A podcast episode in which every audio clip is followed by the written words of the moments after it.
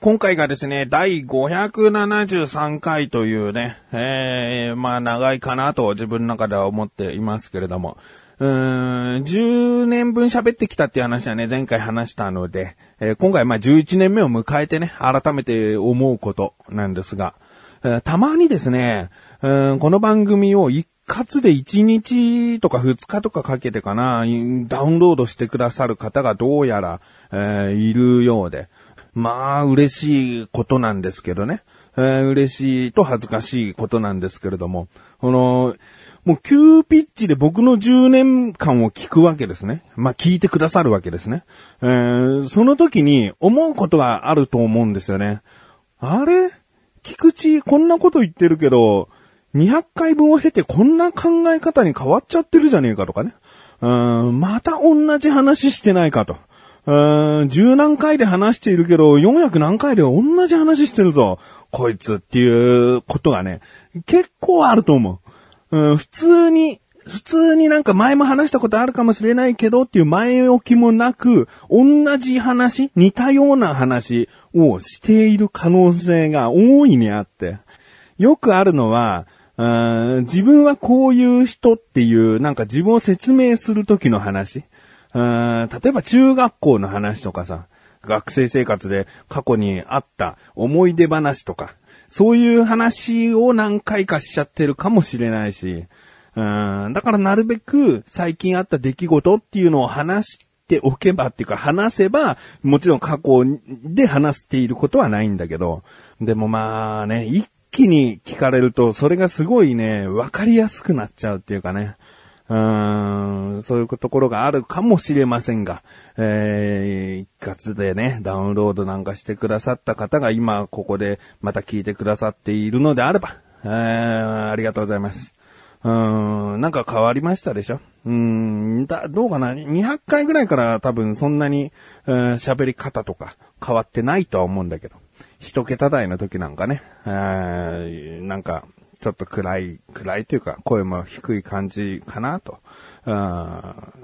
あ、大体そういうもんだよね。漫画家さんとかもさ、初期の絵とさ、今連載中の最新の 絵が違うようにさ、最初に始めたものをずーっと続けてこられちゃったらさ、成長がないよね。なんか、やっぱり変わって当たり前な気がすんだよね。長くやってるものってね。じゃあ僕は200回ぐらいから変わってないっていうのはさ、むしろダメかもしれないね。どんどんこうなんかね、変わっていきたいなっていう思いはあるかな。やっぱ変化だよね。聞いててさ、あ、これはだいたい600回の時の声質だなとかさ、そのマニアの方がもしいればさ、気づくような、そんな風に変化もしていけたらなと思うけど、まあたかが11年目っていうところかな。まだね。これから声質も変わってくると思うよ。50歳でもし続けてたら声が違うもんね。年取ったなーっていう声になるのかもしれないね。そういう変化でもいいね。いや、50までやるかね。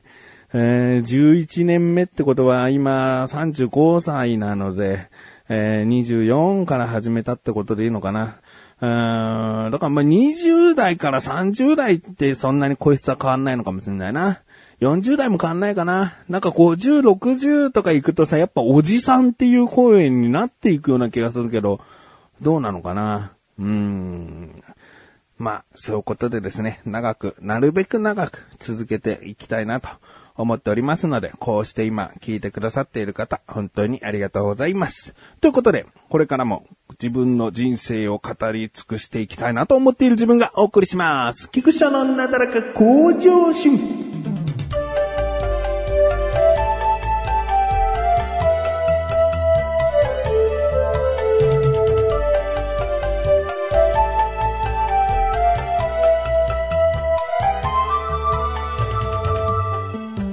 この前ですね、息子の習い事の関係でですね、どうしてもこう、電車を乗り継いで行かなければいけないっていうのがありましてね。で、僕と息子と二人で出発したんですけど、まあ、若干ね、息子が体調悪かったんですよね。で、ちょっと気持ち悪いっていうのがあるんだけど、そうか。でも息子は行きたいっていうのね。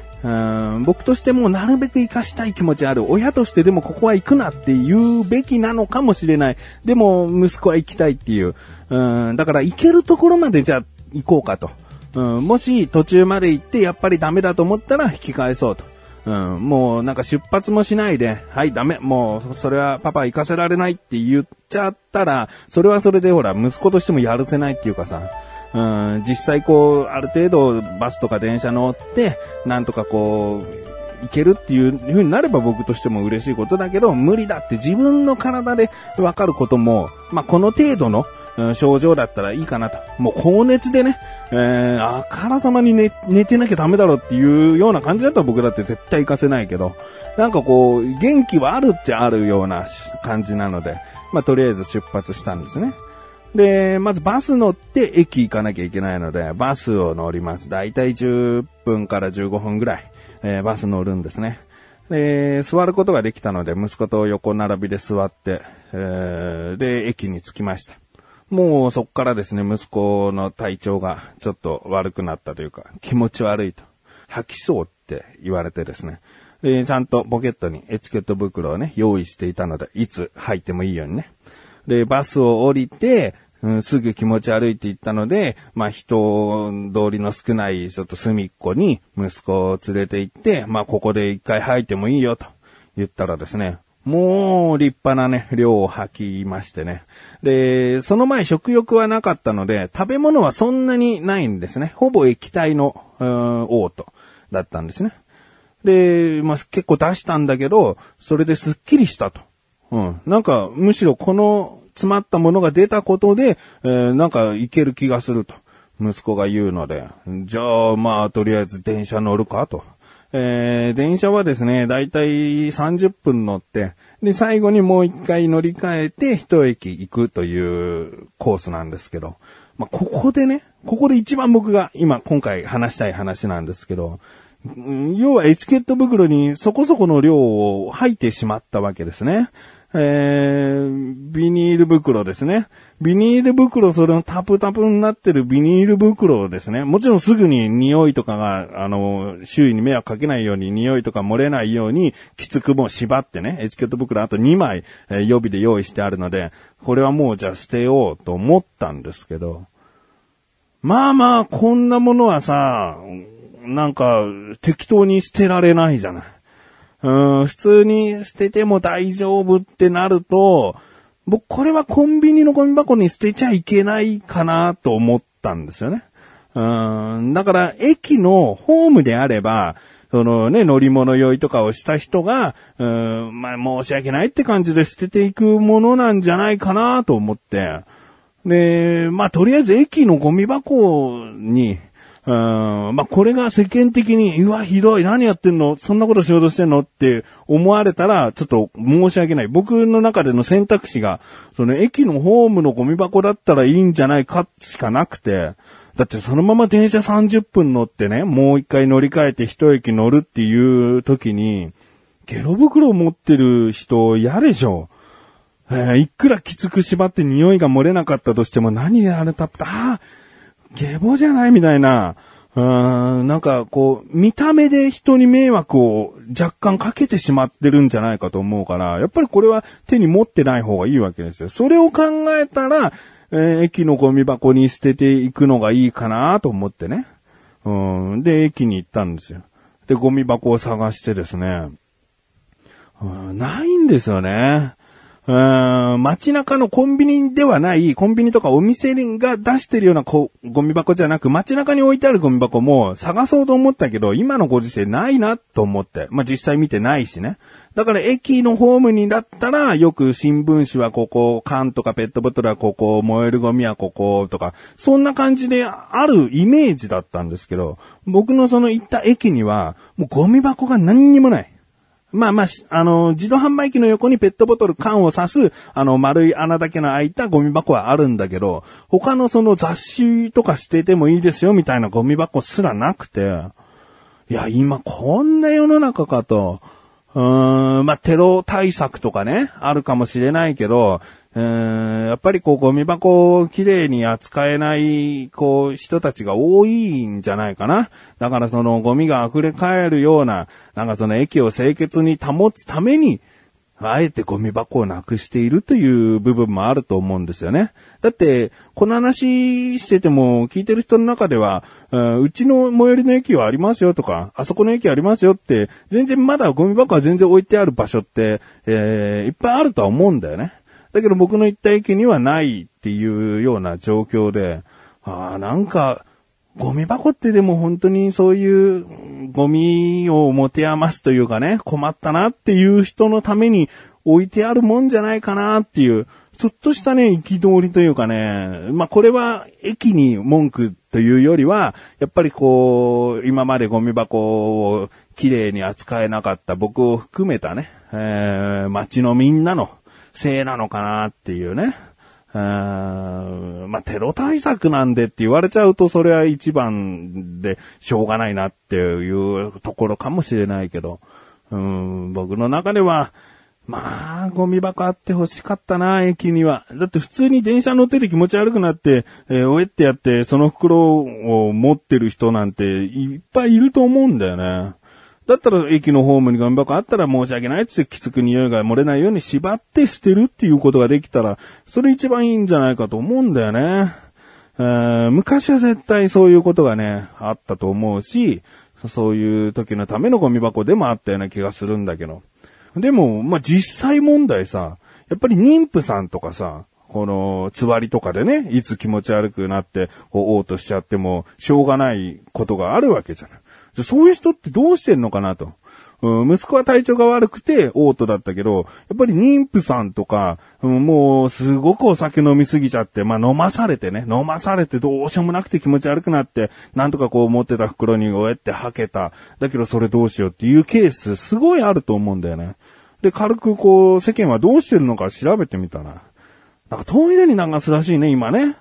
もうゴミ箱ないから。トイレに流してその、まあ、出し終わった袋はトイレのゴミ箱に捨てると。トイレにゴミ箱ってでも 100% じゃないけどね。だからその、吐しゃ物をトイレで流すまではいいけど、結局その袋はゴミで持ってなきゃいけない。まあ、隠せるか。中身がなくなればなんとか、カバンとかにね、綺麗にこう、しまおうとすればできるかな。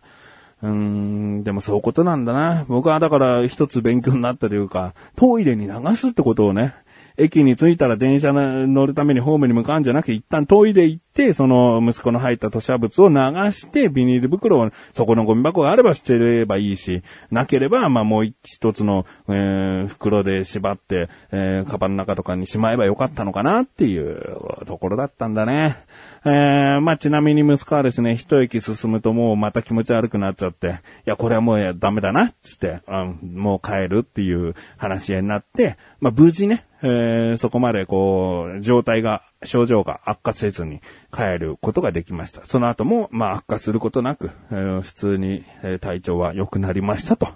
いう話でございます。ゴミ箱ね。ないことが美しいのかな。ゴミ箱がない美しさの裏では、何かこう自分自身だったり、誰かしらゴミで困って歩いている人もいるんだろうなと思いましたね。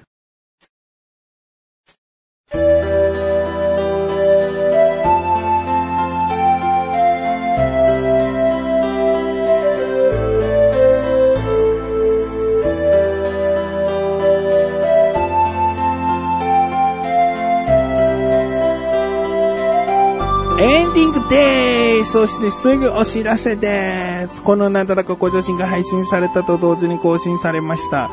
小高菊池の小高カルチャー、聞いてみてください。今回はですね、すするというね、ところからですね、すすりますかっていうね、そこからまあまあ長く話が、伸びましたね。